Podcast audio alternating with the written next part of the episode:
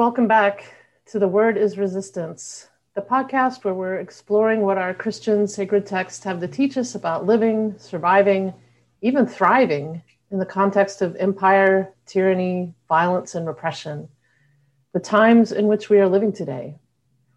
What do our sacred stories have to teach us as white folks about our role in resistance, in showing up, and in liberation? What wisdom is there for us as white Christians in these pandemic times, the pandemic of COVID 19 and the centuries long pandemic of white supremacy?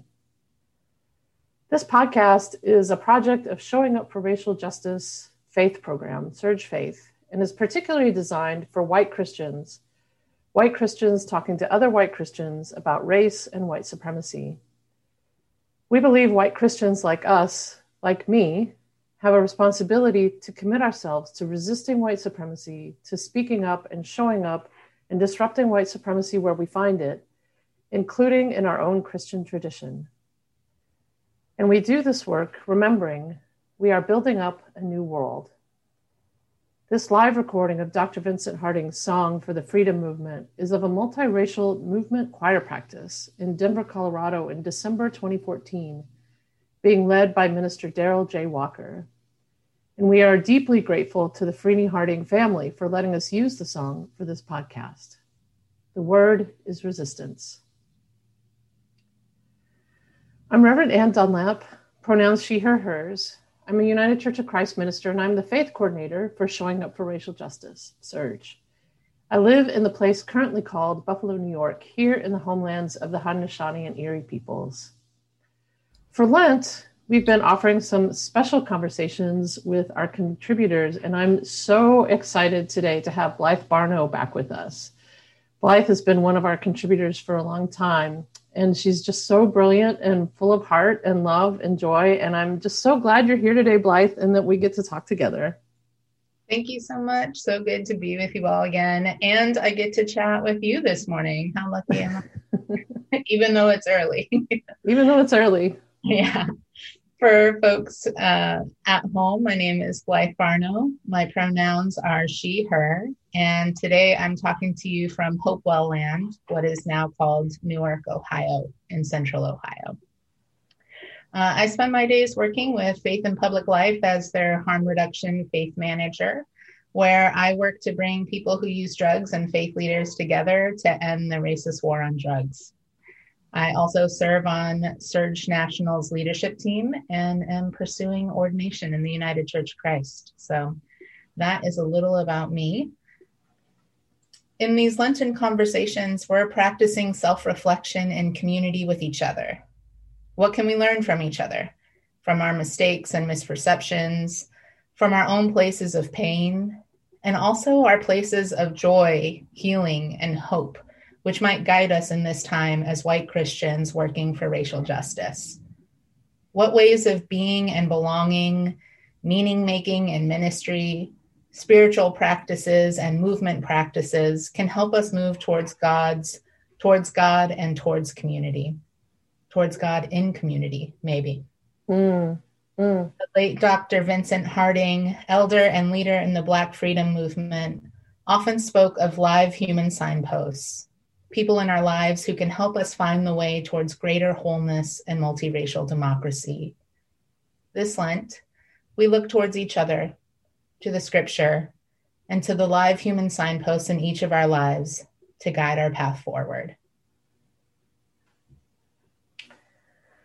Our text today um, is from John chapter 3, Gospel of John chapter 3, and includes one of the most famous, famousest verses that see, um, which, uh, yeah, might grit our teeth a little bit. um, but hopefully will give us some some good stuff to talk about. Mm-hmm. So Blyth and I are going to read uh, read this selection, John chapter 3, uh, 14 through 21. And just as Moses lifted up the serpent in the wilderness, so must the Son of Man be lifted up, that whoever believes in him may have eternal life.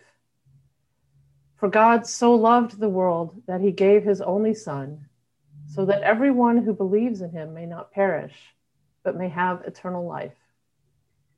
Indeed, God did not send the Son into the world to condemn the world, but in order that the world might be saved through him. Those who believe in him are not condemned, but those who do not believe are condemned already because they have not believed in the name of the only Son of God. And this is the judgment that the light has come into the world, and people love darkness rather than light because their deeds were evil. For all who do evil hate the light and do not come to the light, so that their deeds may not be exposed. But those who do what is true come to the light, so that it may be clearly seen that their deeds have been done in God. Sisters,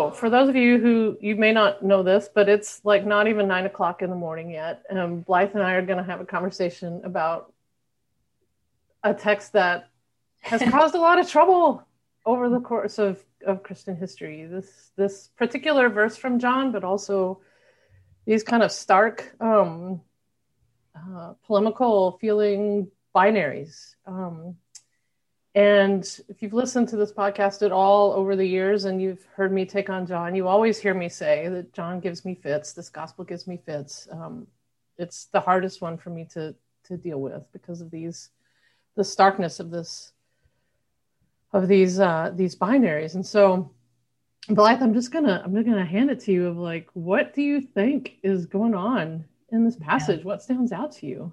Yeah. Well, first thing first is I'm just so impressed at John 3:16's ability to sell embroidered throw pillows. That's the first mind is I'm just like, oh, I get to sit with this passage today.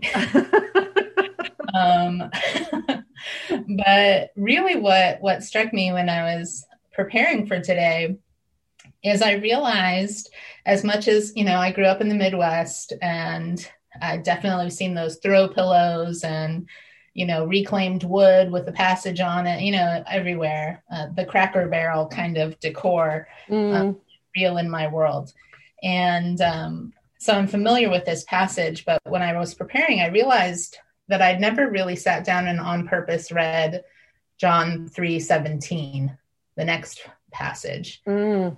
And I was really struck by the first part of that which just says God did not send the Son, did not send Jesus into the world to condemn the world. Mm. And so often John 3:16 is used to condemn others. Mm. um, that there's some guilt uh, associated with it or has been in in my life where it's like listen jesus died for you so you really got to get it together mm.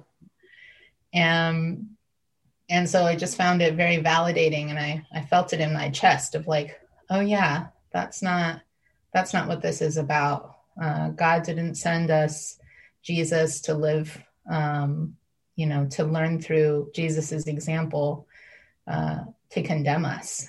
But and you know i think everybody has their different practice of reading scripture and understanding scripture uh, and I wasn't brought up in a very religious household. And um, so I feel a lot of freedom to take what I like and leave the rest. I feel a lot of freedom to um, see what God is saying to me uh, through mm. the text and and reinterpret. And so, uh, you know, even the rest of that 317 uh, you know, it says God did not send Jesus into the world to condemn the world, but in order that the world might be saved through him. And I think traditionally that's understood as being saved in an atonement theology way of being saved through his crucifixion.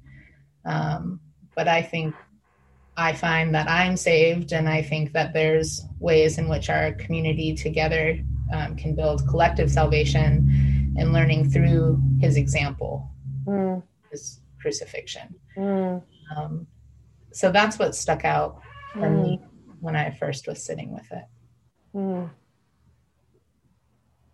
Yeah, I like I like where you ended there with the salvation, like through doing what Jesus did, mm-hmm. and and it reminds me that that this the origins of this word of you know might be saved so being saved or salvation is really about wholeness and healing mm-hmm.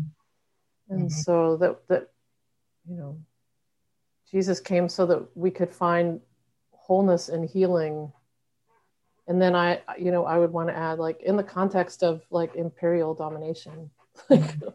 you know that there is a way for the for the collective the community to find to find healing mm-hmm. and to be mm-hmm. whole yeah. even in the context of, of terrible things happening. Yeah. and i think that's part of what these conversations and this podcast seeks to do is you know part of one of the biggest barriers to wholeness is white supremacy. Mm. white supremacy fractures. White supremacy divides. White supremacy flattens. Um, it doesn't allow that wholeness. It doesn't allow that flourishing yeah. Well and that that makes me think of what i was sitting with this morning as i was reading the text which which are these binaries that feel very stark and fractured even in just this little piece of text that we have you know the the believers and non-believers and the the ones who love it says in John that the people who love darkness rather than light, and we want to name like the use of darkness to signify evil is not something that that Blyth and I um, choose to to use uh, because of the way that darkness is and as evil has been mapped onto bodies and used, you know, mm-hmm. to commit all kinds of atrocities. So we want to take care with our language around that. So like people who, I don't know, um, something else chose something else rather than love really um, mm-hmm. but the the splitting apart it seems and that that of well there's this kind of people and this kind of people mm-hmm. so then like how do we um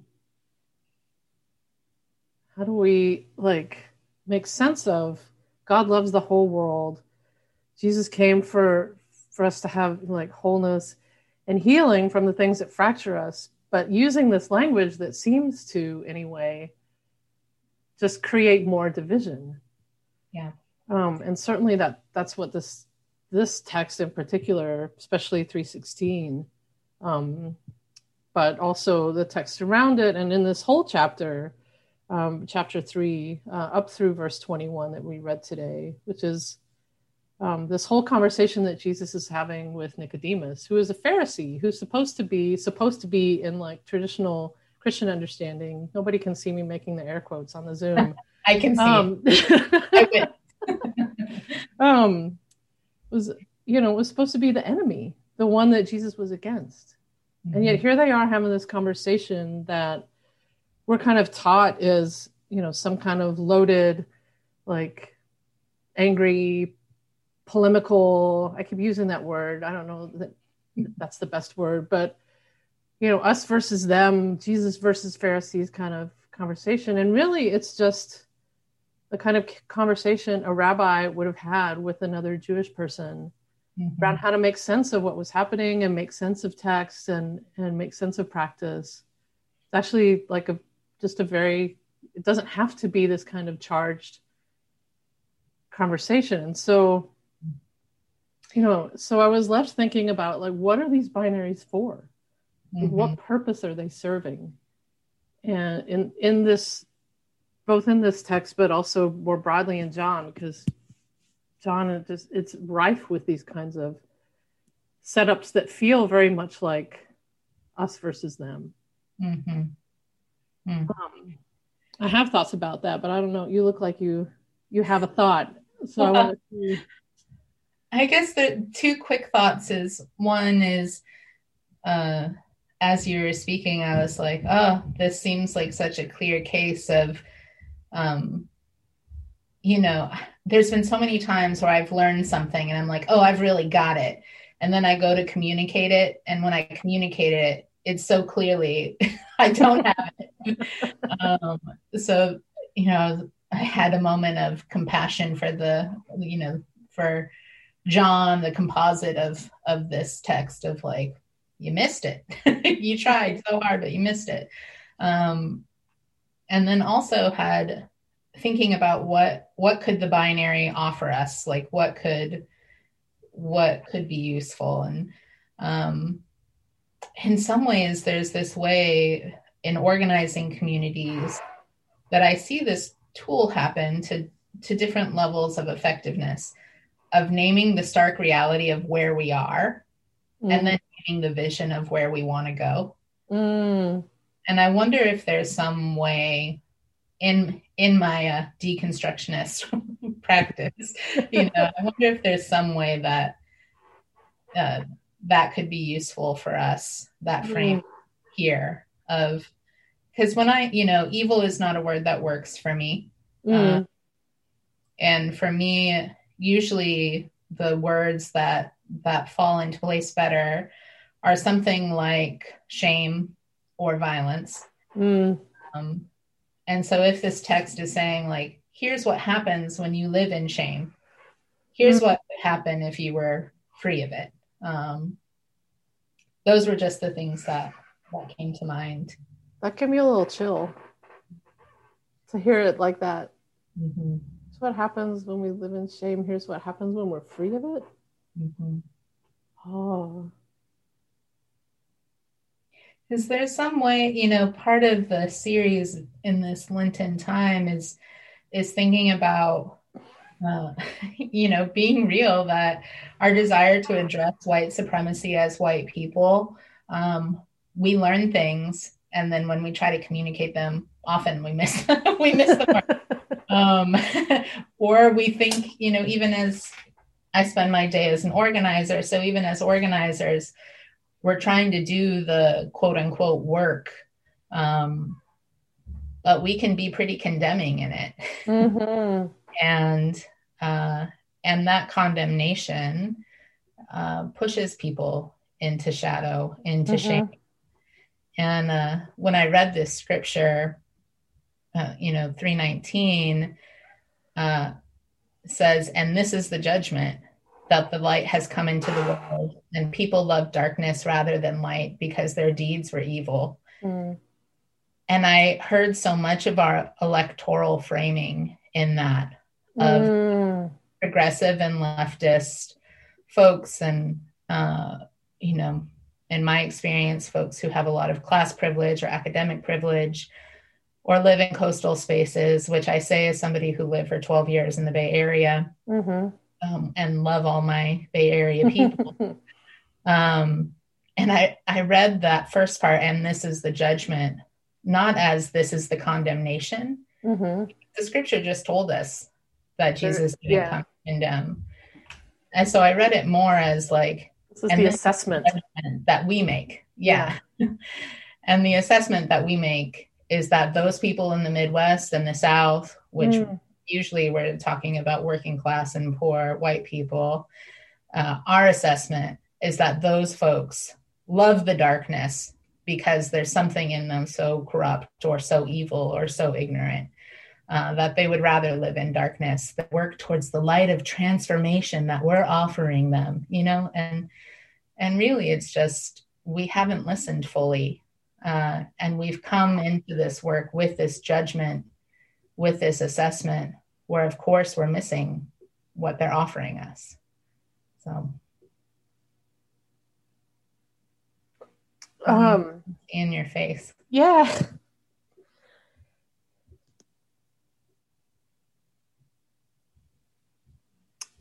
Gosh that's that i'm like all emotional just hearing it put that way, you know, being being from the South, and I've been thinking a lot, wrestling a lot um, for for several months, um, several months now. You know, what do I carry around as a Southerner? Mm. What kind of shame do I carry around as a Southerner who who you know, left as a kid,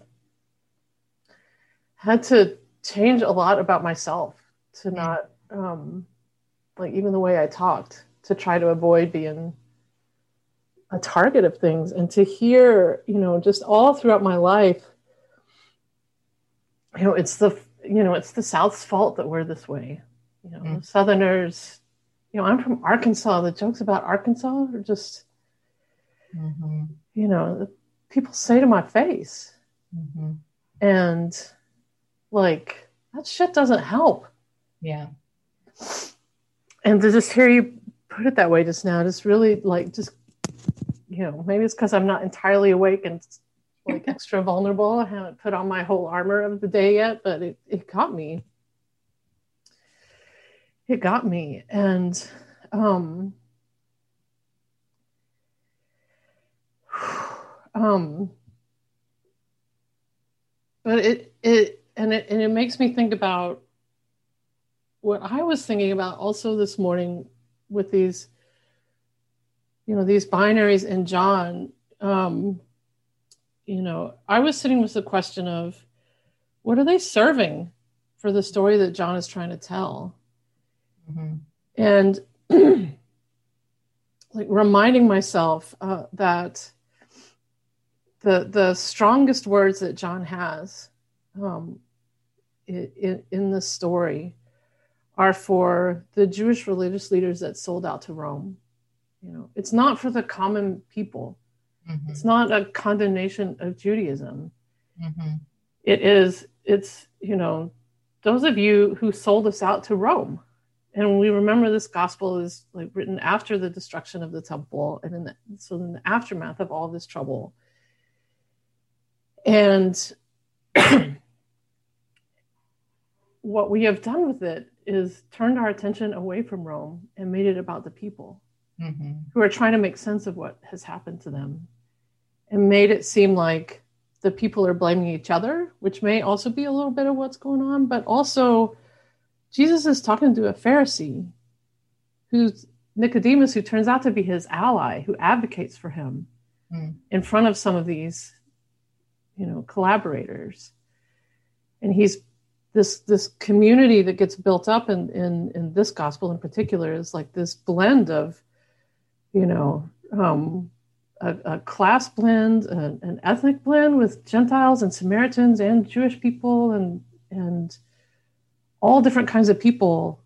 So so there's it's there's something different going on than just a blanket condemnation of humanity. Mm-hmm. And if we can figure out if we're the good ones over here because we believe in Jesus and everybody else is, you know, of the darkness or which I don't even like. Why am I saying that? Of the paleness is Adrienne Maree Brown. Mm-hmm. That's her her language. Um, of the paleness uh, and condemning. And so we we end up doing that same division, reinforcing that same division that white supremacy asks of us. Mm-hmm. We're the good ones. It must be working class people. It must be all the white evangelicals. It must be the Southerners. They're just, you know, they're just, you know, can't be saved. Yeah.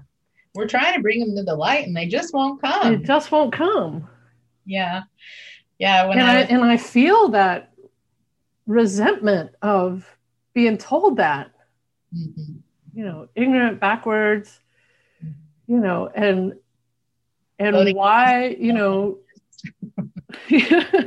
why some folks would be like you know i mean it was ingrained to me when i was little so you know watch out for those yankee carpetbaggers who are going to come down and tell tell us how to live and take all our resources back up north of the Mason Dixon line. Like that's a real dynamic that happens. Mm-hmm. Um, and as we're talking, I'm like, and that is not what this text is about. No, it's not trying to set us up to figure out who is us and who is them, who are the good ones and who are not. Yeah. And in some ways there's there's something I feel like there's something about listening here, and it, mm. it's never said um, in the text, but something that's standing out to me of what I'm learning from it. And you know, my I was raised in Northeast Ohio. My partner was raised in Southern Indiana, and uh, I was like, oh, uh, get to be with a fellow Midwesterner. But the reality is, Southern Indiana is a mix of Southern and Midwestern, and mm. um, so I love Southerners and I love Midwesterners. So I got the best of both worlds. very lucky.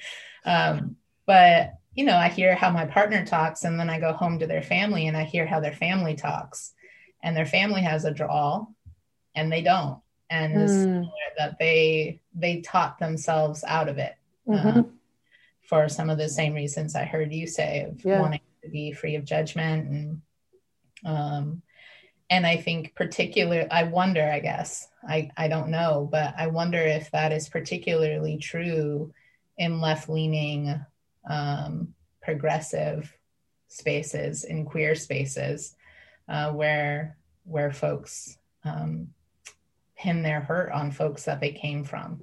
Mm. So that's something I'm I'm thinking about. But also when I was preparing for today, uh, when I read scripture, especially when I'm reading a specific passage, I try to read a little before and a little after to mm-hmm. give myself some context. Me too. And um, yeah, I think it's awesome practice. Thank you, seminary, for teaching me that. um, but in John, and let's face it, the lectionary editors like to drop us down into the middle of conversations where we have no idea why in the world Jesus is talking about Moses raising serpents up on a stick. Like, why? What? Yeah, what? yeah it's like when you're at a party and you turn into the kitchen and you're like, "Whoa, what I missed?" um, yeah. Well, in John three eleven, you know, Jesus says, "Very truly, I tell you." We speak of what we know and we testify to what we've seen, but still you people do not accept our testimony. I've spoken to you of earthly things and you do not believe. How then will you believe if I speak of heavenly things? And for me, reading it in this kind of question of, you know, who's the enemy uh, is, is, something mm. that you said earlier to me, and and this uh, assumption that a lot of white well-meaning, I guess maybe maybe they're well-meaning. uh, a lot of white folks, progressive white folks, land on that it that it's other white people, that it's poor and working class white people mm. um, are the enemy. Uh, we get so confused. We miss empire, like you said, mm-hmm. all, altogether. And um, so when I heard Jesus in this passage, you know, I live in um, where my home is isn't rural, but I live in a rural county and I get to work with rural organizers a lot, um, uh, many of whom are working class, not all of them. And I heard their voices in this of when when we're organizing and building base and um, and when we're trying to build broad coalition, there I see who those folks are willing to work with and who they're not. Mm. And who they're willing to work with are folks who, when they share what they know, when they share what they've seen, when mm. they share about the earthly realities, they're believed. Mm. That's who they work with, and that's who they share their sacred gifts with. Mm. And I think, as you know, I'm, I'm paint, painting in very broad strokes, which we know is not always most helpful. but um, you know, I think as the left, we we have a lot to learn in that passage of people in the South and the Midwest are telling us what they need. Mm-hmm. They're telling us what the reality is on the ground. Um, and we don't accept their testimony. Mm-hmm. We decide it's about something else. So then they go and they turn Georgia blue without us, is what happens. they still have those gifts, they still have those heavenly things. Yeah. So then we get to sit back and be like, oh my gosh, who knew? Well, Ooh. they knew. they knew all along. Yeah. but we didn't listen. So we missed it. We didn't get chills. we went and turned Georgia blue without him. Yeah. Oh. so and, and when we think about, you know, where are we falling short in organizing with other white folks or bringing white folks into the work to undo white supremacy, part of where we're falling short is forgetting that white supremacy is what we're organizing against, not other white people. Mm-hmm. And I, am reminded of this conversation. There was a poem, I meant to bring it, um, that, um, you know, a conversation that we had in SURJ in a meeting where both you and I were at. And this refrain um, came up. We, we crafted a poem together. And um, the question was posed what if we organized out of love of our people and not mm. fear of our people? Mm. Yes. I think that that is where a lot of folks land is they land in fear. They want to and and my gracious pastoral heart, it, you know, I think um, understands that that's a desire to be free of hurt, mm-hmm. free, of pain, um, distance themselves from harm that was real harm that was done. Uh, and I get that. Uh, and I've been there. And also, uh, it is, um, I don't want to make it sound too simple because it's not, but I found it to be very transformative to uh, orient towards uh, love of the people that I come from, mm-hmm. even if I have to have boundaries in my relationships to them. Yeah. What did I wish that they had uh, mm-hmm.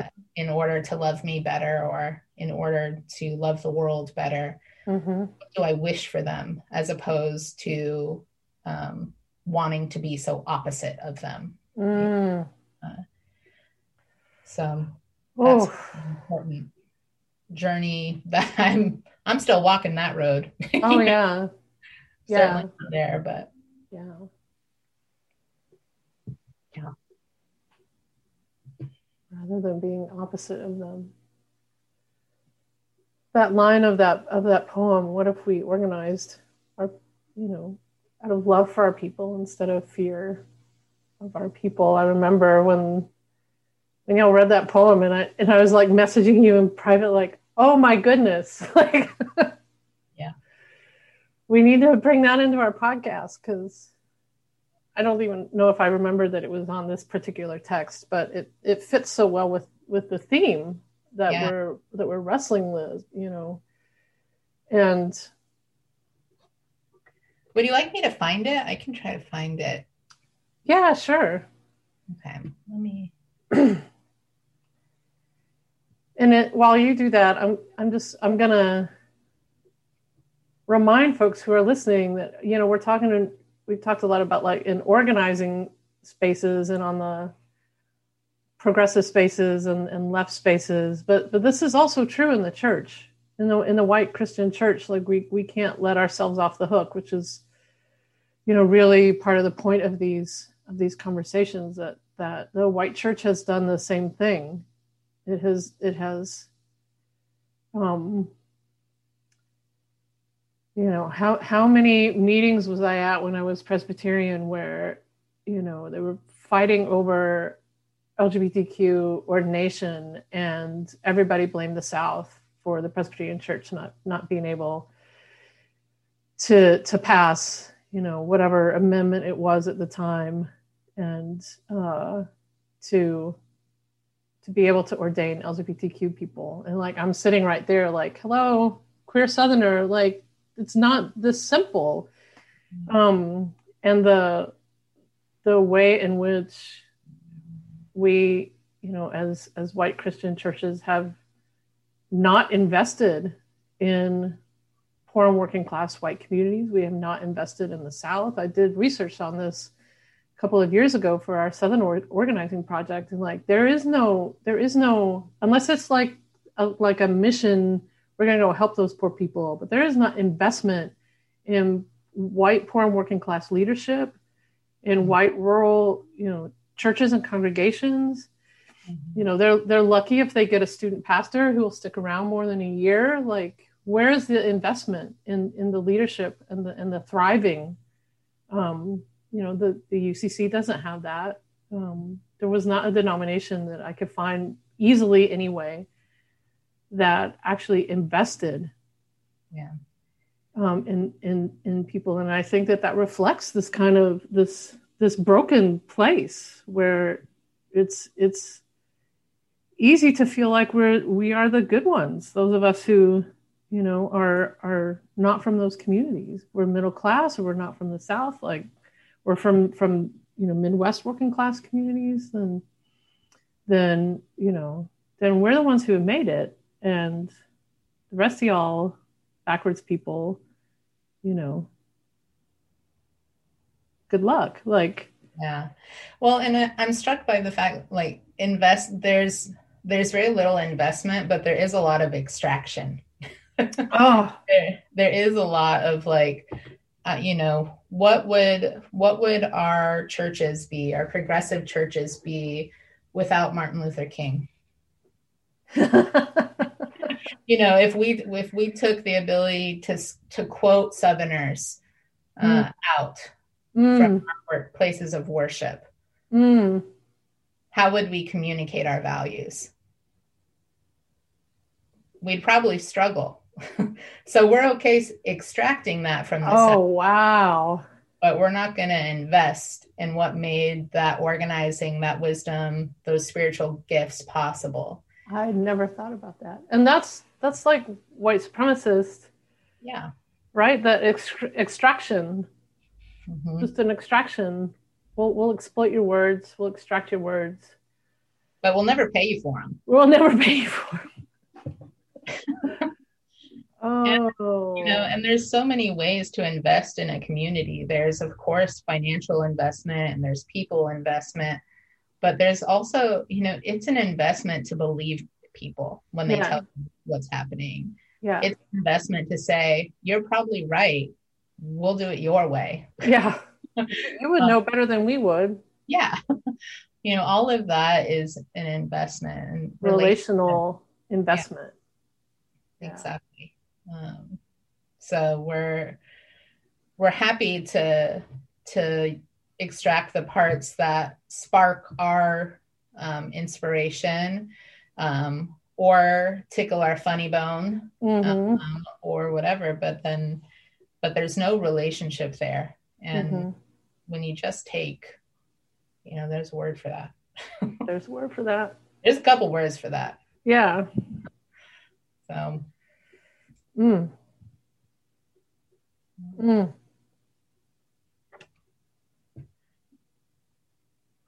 What do you think about the poem? I can read the I found it. Um, do you have any other thoughts about like what are what are you going to take with you mm-hmm. from the conversation, and then maybe we can finish this section with that poem and and and then offer the closing. I think the the things that I'm really going to take with me is that, um, you know, for me, Jesus was a spiritual teacher. Um, Jesus is also an organizer, mm-hmm. and and that's how I relate to him. Um, so really, what's going to stay with me is that spiritual teachers and organizers were not brought into this world to condemn. mm. um, mm-hmm. That is not why we're here. That is that is not our purpose, and that's not what God is asking of us. Mm. Um, you know, I think what God is asking of us is that, you know, and love becomes this such a trite word and it really irritates me because yes. it's, it's a useful word yeah. um, in its true meaning. But I think when we when we love each other, when we invest in each other, uh, when we build those relationships, we pull people out of shame. Uh, mm to the light. Uh, and that is, um, you know, that last part. But those who do what is true come to the light. Mm-hmm. Well, we build the kingdom, the kingdom uh, together. And yeah. so we build that together. Then we're brought into this transformation, into this um, space of abundance and possibility, which is what what I think that light is speaking to. Mm. Um, and when we do that together, we get to see a little more clearly. We get to perceive a little more clearly mm. Mm. what I'm taking. Mm. Yeah, I, th- I think just you know being in conversation with you has helped me so much with this text so i'm gonna i'm gonna take all of that and and the, and like maybe even when we're able to to live in into this in in this way like we're pulling ourselves out of our own shame because mm-hmm. that deflection that holding people at a distance is also about like our own shame right mm-hmm. so maybe part of it is like pulling our own selves out of the, the places of shadow, out of the places of shame, um, out of the places of fear, the, the, you know, the, the line from the poem. Mm-hmm. Um, and, and yeah, we have to do that together. Um, and so the reminder to me of, you know, be clear about who the enemy is, and it's not us. Mm-hmm you know it's it's not our our siblings. It's not who we're taught that it is. Yeah. And we were taught about this text that the enemy was a certain group of people and that was actually a lie. Yeah. Actually. Mm-hmm. um, once the roman empire was in charge of christianity why in the world would you want this text to be about you know condemning the roman empire? Yeah. That doesn't really work for us. it doesn't work. So we're yeah. going to make it about you know infighting and you know which is not to say there weren't tensions or disagreements but that's just like human. There's tensions and disagreements in movement work in churches like all the time. Yeah. Um but we together you know what you said like we're not here to condemn. That's not our job. That's not our work. Mm-hmm. that's not even god's work yeah. Yeah I, am reminded actually it's literally staring at me in my face. So this little story of you know i i work with faith leaders and i work with denominations and um, all around people who use drugs and and the drug war and there's a lot of judgment there. Mm-hmm. a lot of shame there. There's a lot of condemnation there. Um, you know and condemnation in terms of you know distorted morality but also literal condemnation and imprisonment and incarceration and removing people's children. And um, you know those judgments have real very real consequences. Mm-hmm. and so i was speaking to a group of folks the other day. I was invited um, i'm like how much to share? Uh, i was invited to speak at this group and I was invited to speak in a section. They they were doing a pastoral ethics um, training around substance use and addiction, and I was invited to speak on the section titled "How to Avoid Enabling Drug Addicts." oh, like you chose me. you chose me to come. Oh, uh, interesting. To this conversation. There's so much judgment just in that title yeah, I was like, how to say that the title of your pastoral ethics training is unethical. How do I do that? Um, not pastoral either. not pastoral. and so I had this moment, and um, uh, right now I get to be part of the Anne Braden program uh, with the Catalyst Project as as a facilitator, and we just reviewed the teachings of Anne Braden. If and if folks aren't familiar with her, I encourage you to look her up. Um, and one of the lessons that we learned from Anne's life is not to stand on the sidelines, uh, to to step in and sit in the mess a little bit. Mm. And so, you know, I got this invitation, and I was like, I'm not doing that. hey, I'm not. I'm not talking there. Mm. And then I thought about that teaching from Anne, and I was like, what does it serve for me to step out? Uh, mm. of that conversation. And and i had this moment of being like my no to that conversation would actually just be rooted in my not wanting to be tainted by their misunderstandings. Oh. That i i didn't want to be associated with those people that. So that if I don't want to be associated with those people, those white people, those folks who don't get it, those whatever, who am I left to talk to? it's a pretty small pool. Mm-hmm. And it's a pool that doesn't um, move things forward in the way that I say I'm committed to. Mm. So I said yes to the conversation, knowing that uh, there may be some folks who might be upset by what I would bring. But they asked me, and I remembered God sent them to me. God asked me. Um, so I said yes. And before I got on, I was so nervous and was like, I don't know, because people were sharing personal testimony. And when you're talking about substance use, shame is just everywhere. And mm. um, to refute things that were shared in a person's personal testimony just exacerbates shame. So, how do you do that? Yeah. Um, so I was really nervous, and I remembered this prayer and mantra from Brene Brown that she shared.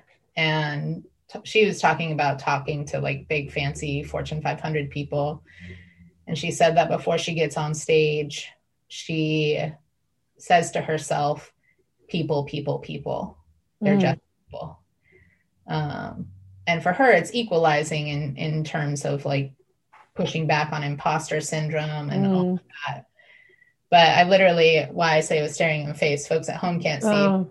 I wrote it on a post-it note that morning because when I my desire to say no, my desire to not connect was um was yeah rooted in not wanting to be tainted by other people's misunderstandings, but it was also because I was afraid of them. Mm.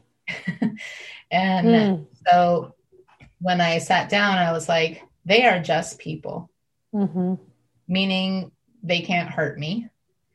Uh, I mean, of course, we know that's not true, but in the in the prep self talk, right, you know, right, you know, they can affect my my um, my my day to day realities.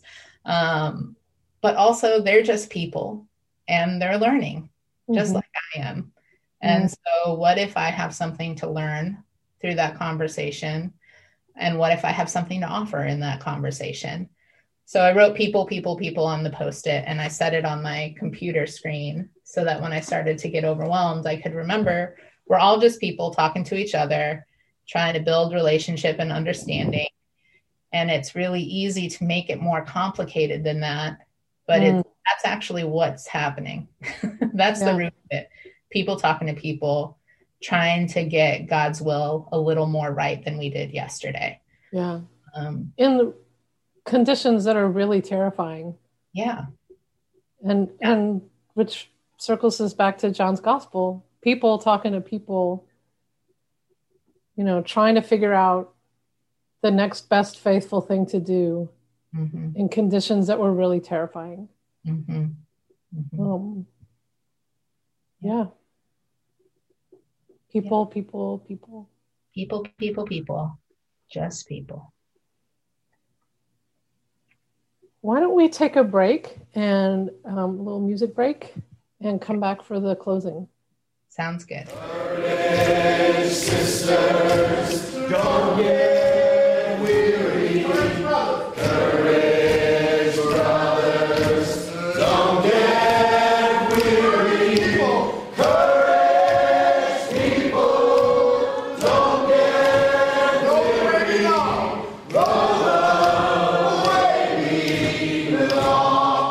right. So to close, we're gonna um, Blyth is gonna offer us this poem that she mentioned um, just a few moments ago. So go ahead, Blyth.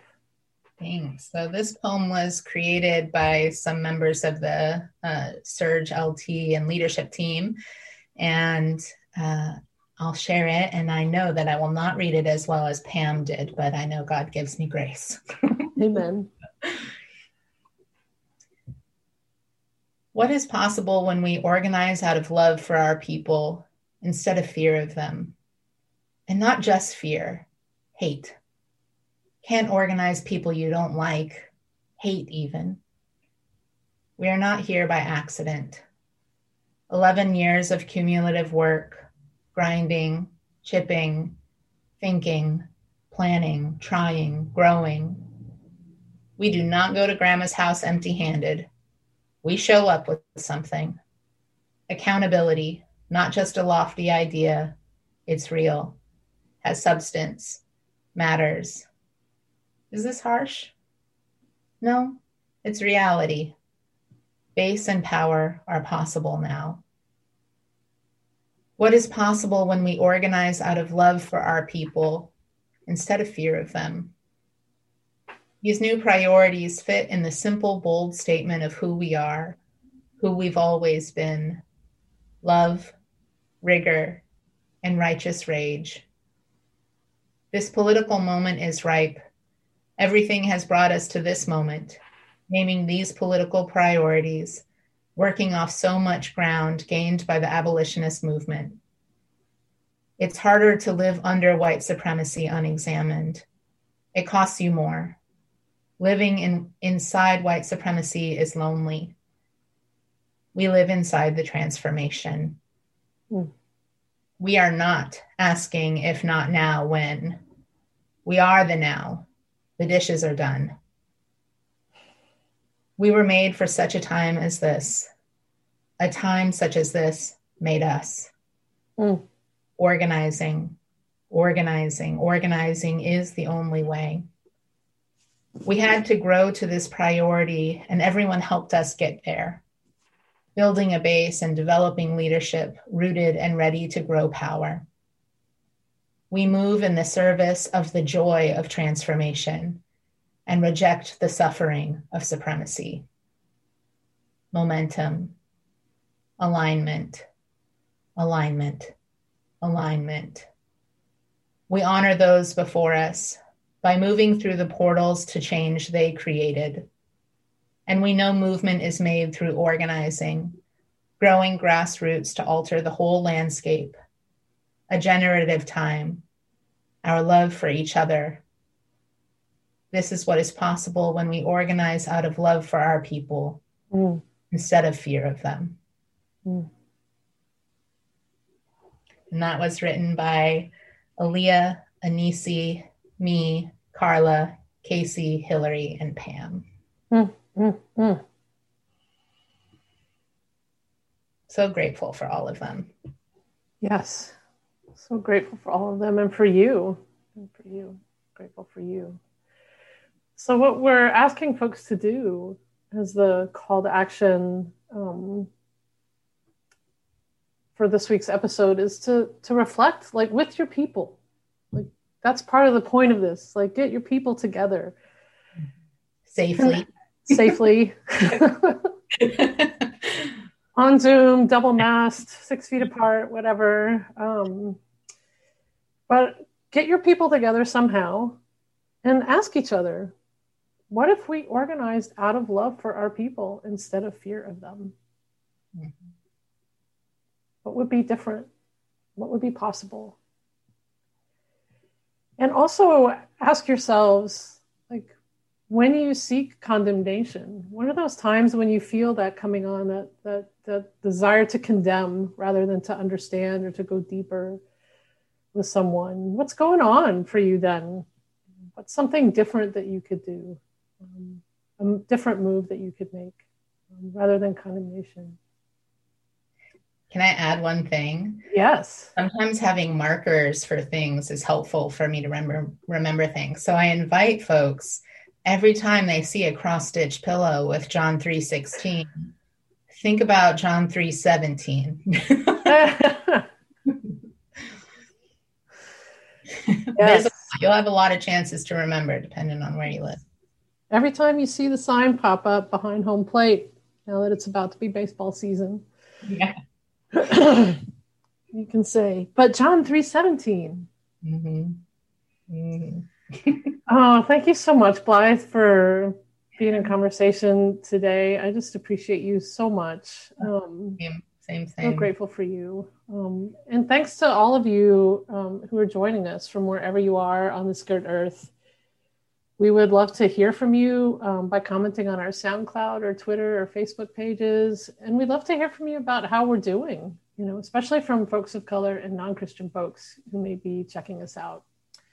So next week, we'll have a resistance word, which will be the last of these Lenten conversations. And this will be with Seth Wispelwey and Alan Steele, which should be very, uh, very exciting um, as well.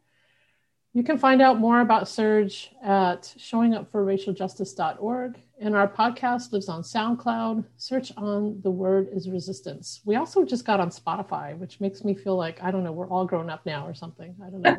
so give us a like or rate us or whatever you do on these platforms um, to, to show us some love. Um, the transcripts are available on our website, which include references, resources, action links. The poem will be part of this uh, transcript, so you have access to that. And finally, uh, big thanks to Matt Reno, who's our sound editor for this week. So send us off with a blessing, Blyth. Okay. Join with me in prayer.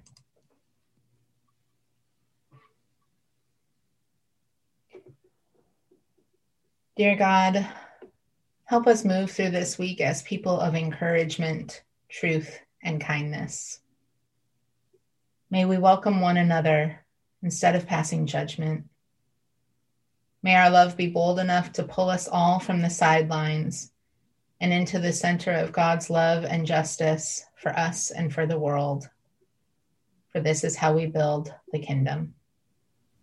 Amen. Amen. Shine, God